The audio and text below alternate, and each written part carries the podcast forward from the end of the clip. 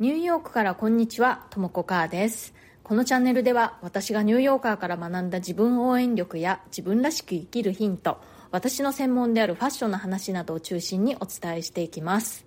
ニューヨークの自由でポジティブな空気感とともにちょっと元気が出る放送をお届けします。それでは今日もよろしくお願いします。はい、えー、月曜日、新しい週の始まりですね。今週は水木金と Voicy フェスがあるということでね、なんかこう、そわそわする週ですね。皆さん、チケットはもう購入されましたでしょうか？まだの方はぜひね、あの、スタート前に買って、えライブで聞くとね、すごくこう臨場感があっていいんじゃないかなと思います。私はといえばですね、まあ、あの、私自身は出場ならずなんですけれども、リスナーとして楽しもうと思っているんですが、なんせね、あの、時差の関係で、私ニューヨークにおりますもので、リアルタイムで聞けないそうなんですよね。だってね、なんせね、大体ね、毎日始まるのが夜中の1時頃からで、朝の9時過ぎに終わっちゃうっていう感じで、まあ、朝、朝っぱら、早起きして何か聞けるかもしれないんですけどね。まあ、ほぼ私の寝てる間にみんなが日本で盛り上がるみたいな感じで、まあ、ちょっと残念なんですけれども、まあ、アーカイブで楽しもうかなと思ってます。今日は、え得意なことの見つけ方という Voicy のハッシュタグでお話ししたいと思います。得意なことって自分ではね、本当あの、わかりづらいですよね。苦手なことっていうのは結構こう目につきやすいと思うんですよ、自分でね。だけど得意なことって結構こう難なくできてしまうことだから自分としては特にその得意とも思わないっていうことが多いかなって思うんですね。まあなんか普通みたいな感じ。そしてまあ例えば学生時代なんかだとねいろんなことにこう点数がついたりするので例えばこう英語の点数がいいと、まあ、自分は英語が得意なのかなっていう感じで分かりやすいと思うんですけれどもそういう学校の勉強以外のことというのはいわゆるこう点数みたいな感じで客観的に評価されるというものはほとんどないしでまあさっき言ったようにね自分が割と普通にできることっていうことの中に得意なことっていうのがあると思うんですけれども、まあ、普通にできてしまうから自分ではまあ普通だなって思ってしまうしあとねこう周りを見渡すとその同じことが自分よりももうもっと上手にできる人っていうのがいたりするとまあ自分はこの程度で得意って言っちゃいけないのかなって思ったりするっていうことありますよね。そんな感じでね、なんかよく考えると何も得意じゃないような気がしてきてしまうっていうことあるんじゃないかなと思うんですけれども、周りの人を見ているとね、やっぱりどんな人でも得意なことだとか、長所っていうものがあるんですよね。ということは、やっぱり自分にも何かしら得意なことがあると考えていいと思うんですね。でその自分では見つけづらい得意なことの見つけ方ですけれども、いろいろ方法はあると思うんですけれども、今日は3つ、えシェアしたいと思います。まず、1つ目は、人から頼まれることっていうのは、あなたが得意なことである可能性が大だと思います。そういえば、なんかいつもこんなようなことを頼まれるなっていうことありませんか？これもね、いつも似たようなことを周りから頼まれていると、まあそれが本当に普通になってしまってね、単にまあ自分っていうのはそういう人だみたいな感じに思えてきて、え、それが得意であるからだっていうことに思いが至らなかったりするってことあると思うんですよ。なんかこう、東大元暮らしみたいな感じで。なので、ちょっとね、こう、客観的に、えー、の自分を振り返ってみて、そういえば自分ってこういうこと頼まれるな、みたいのないかどうか考えてみるといいと思います。私自身のことで言うと、え昔からよくねあの新しく何かこうあのチームを作ったりだとかゼロから仕組みを作っていったりだとかそういうことをねあのなんかこう新規立ち上げみたいなことをあのやってくれないって頼まれることがすごく多いなって思います。ここれはねもう本当にもう学生時代から学校で新しい委員会を発足するので私にその立ち上げメンバーになってほしいって頼まれることだとかあとは、えー、デザイナーとしてね働き始めてからも私はずっとフルタイムのインハウスデザイナーとして、まあ、会社に所属して働いてきたわけなんですけれども大体ね毎回私のポジションって新しく作られたポジションっていうことが多くてであのこれからこういう新しいことを始めるのでその立ち上げメンバーになってでチームを作って仕組みを作ってやってくれないかっていうふうに頼まれてやってきたっていうのが本当に何回もあるんですね。なので、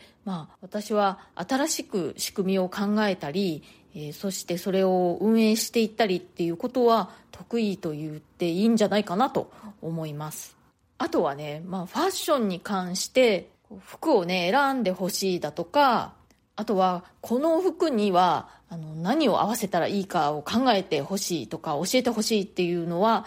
昔からよくあってそれに関してはねもうあのその延長線上でパーソナルスタイルコーチっていう仕事にもしてしまったという感じなんですね、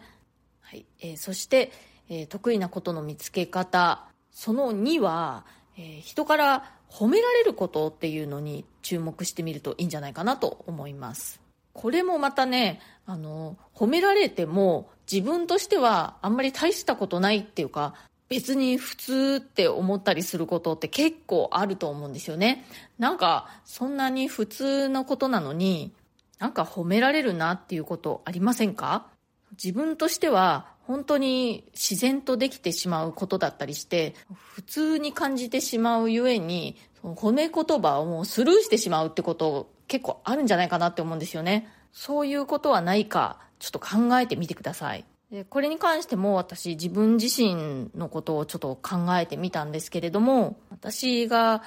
よく褒めていただくのはですねカームっていうことをよく言ってもらいますね。カームっていうのはなんかまあ落ち着いているみたいな感じですね。穏やかというか。まあ、確かにあのあんまりパニクったりね怒ったりとか取り乱すようなことってほとんどないですね。これはねあの会社でのそのオフィシャルな評価みたいなのがこう毎年つけられるんですけれどもそこでも必ず上がっていました。それからもう一つデザイナーとしての仕事に関してなんですけれども Good Eye とかね Great Eye っていうことはずっとデザイナーを始めてから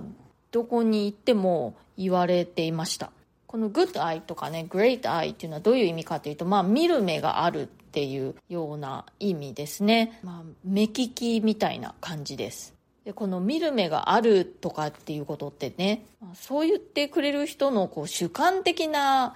ものが大きいんじゃないかなってずっと思っていてまあそうやって言ってもらえるのはすごく嬉しいけれどもあんまりこう真剣に受け止めてなかったんですね。だけど、これずっとね、本当にしょっちゅうしょっちゅう、もうどこに行っても言われ続けてきたことで、で、だんだんと、あ、これこそが私の強みなのかもしれないなって思うようになりました。あなたもそういう、なんか何度も何度も言ってもらえる褒め言葉ってありませんか？ちょっと思い出してみてください。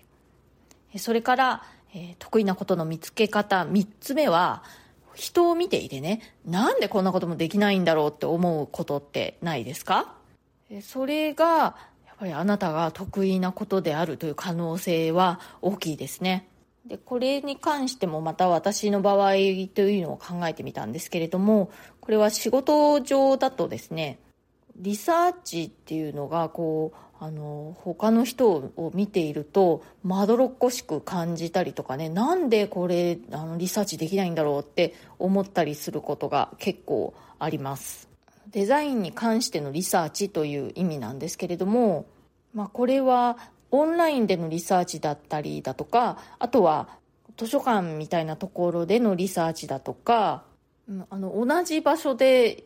とか同じサイトを使って他の人と一緒にリサーチをしているような場合でも結構ね違いが出てえー、他の人からねびっくりされたり感心されたりっていうことはよくあります。あなたもそういうことってないですか？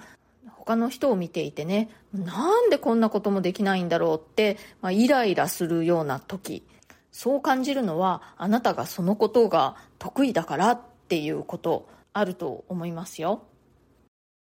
はい、コメントのお返しをしたいと思います。吉礼さんとのコラボ生放送のアーカイブの回にコメントいただきました。これは10月12日の放送でした。アニータの足の裏さんから。ともこさんこんにちは。推しパーソナリティ同士のコラボ。めちゃくちゃ嬉しかったです。実は私はイメージコンサルタントの資格をいくつか持っていて今も勉強中なのですが人に説明するときによくお料理かっこ私は特に肉じゃがで例えています。大好きなとも子さんと同じように考えられていたことに感激してしまいました。自分の容姿に自信がなくてなかなかイメコンとして一歩踏み出すのすら躊躇していたのでなんだかいろいろと背中を押していただいた気持ちです。本当にありがとうございます。これからも素敵な放送を楽しみにしています。ということでアニータの足の裏さんありがとうございます。いやこんな風にね言っていただいて本当に嬉しいです。そうねあのファッションって本当にお料理みたいだなって思っててあの自分という食材をどうやって料理するかっていうことだと思うんですよね。でその方法っていうのは一つじゃない正解は一つじゃないって思ってていくつも正解はあると思うんですよねだから自分に本当に似合うのは何だろうっていうふうに考える方が結構多いんですけれども、まあ、あのじゃがいもを生かす料理は何がベストだろうっていうのが一つではないようにその答えも一つではないって私は思うんですよね。そうそれであのご自分の容姿に自信がなくてっておっしゃってますけれどもあの自分の容姿に自信がないゆえにいろいろとこう自分の見え方っていうのを工夫してすごくこうおしゃれになった人ってたくさんいるなって思うんですよね。なので容姿に自信がないっていうことは全然おしゃれのマイナスにはならないと思うんですよね。むしろプラスになると私は思います。なのであのぜひね頑張ってください。応援しています。それからよしさんからもコメントいただきました。好きなお二人のコラボ楽しかったです。吉定さんのインタビュー力でとも子さんの新たな一面を知ることができたように思います。ということでよしさんありがとうございます。本当にね吉定さんのインタビュー力が素晴らしかったですね。もう本当にまあ私としてはもう贅沢なひとときを過ごさせてもらったなっていう感じがしています。さすがの吉礼さんという感じでしたね。私もね吉礼さんにお聞きしたいことっていうのをこういろいろこうメモっていたんですけれども私のねインタビュー力の方がちょっとあまりないばっかりにねあんま上手にお話を聞き出すことができなかったかなという気はしています。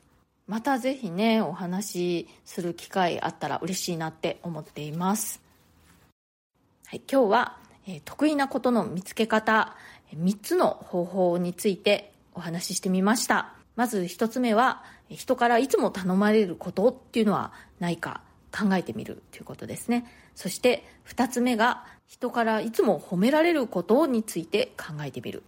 そして3つ目が人を見ていてなんでこんなこともできないんだろうと思うことはないか考えてみる。その3点をですね考えてみると、えー自分の得意なことというのがあぶり出されるんではないかというお話でした。やっぱりねこう自分が得意なことは本当に見えづらいと思うんですよね。私も今回ね自分の場合はっていうことでお話ししてみましたけれどもそのどれもが、まあ、よく考えてみたらそうかなっていう感じでねそうでなければまあ、本当に普通のことみたいな感じでスルーしてしまうようなことなんですよねそしてこう自分には特に取り立てて得意なことはあんまりないような気がしてしまうものだと思うんですね。なので、なので今日お話ししたその3つの方法を使って得意なことというのをこうね、じわじわっとあぶり出してみて確認してみるといいんじゃないかなと思います。今日のお話が気に入ってくださったら SNS でシェアしてくださったりこの放送が気に入りそうなお友達がいたら、ぜひね、おすすめしてもらえるととっても嬉しいです。それからぜひチャンネルのフォローもよろしくお願いします。それからプレミアム放送も配信中です。週に2回以上、通常放送よりももっと近い距離感で、私のニューヨーク生活の具体的な話や、プライベートな事柄などについてお話ししております。このチャプターにプレミアム放送一覧のリンクを貼っておきますので、ご興味ある方はぜひそちらもチェックしてみてください。え、お申し込みは Web 経由がお得になっております。最近はね、あのプレミアム限定の生放送というのも毎週末やってて、私の近況だとかね、まあ、ニューヨークの様子をお話ししたり、コメントのお返しをしたり、リスナーさんとその放送中にお便りをいただいたので、こうやり取りをしたりだとか、あの、実際にお話をしたりとか、そういうこともしております。え今日も最後まで聞いてくださってありがとうございました。良い一週間になりますように。それではまた次回、ともこかーでした。